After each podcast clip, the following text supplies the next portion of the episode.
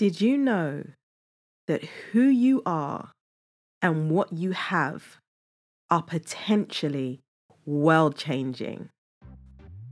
Hi, everyone, and welcome to the Finding Divine Flow podcast with your host, Camille Daly, founder of House of Ilona Clergy Brand, author of Finding Divine Flow, and editor of Ordained Magazine. Join me here every week for inspiring conversations as we unpack how to get into God's divine flow in business and every area of our lives. Finding Divine Flow. Welcome to another episode of the Finding Divine Flow podcast. I just wanted to share a little bit from chapter two of the book Finding Divine Flow. And there's a quote on page 20 that says, What's that thing you have inside of you that feels so small and too insignificant to even mention? It makes me think of the woman in 2 Kings chapter 4 Prophet Elisha asks the widow to analyze her current situation. And he asks her the question, What do you have in your house? And her immediate answer was nothing. Isn't it crazy how we often think that what we have is nothing, that who we are is nothing, that what we have to offer is nothing? And then she goes on to say nothing except a little pot of oil. What is that little pot of? What is that little something that you have inside of you that sometimes feels too insignificant to mention? Listen, like the five loaves and the two fish, when you give God your little, He can do so much with it. God will take the little that you have, break it, bless it, and use it. Me, a fashion designer, took the little that I have did a little manufacturing and a little bit more and some more and some more. And the House of Ilona has become a global brand, as in it's recognized around the world. Say the name in certain circles in America, in Australia, in Canada, in the UK, and people recognize the clergy brand. I took the idea of a little encouraging booklet for newly ordained ministers that I would speak to all the time.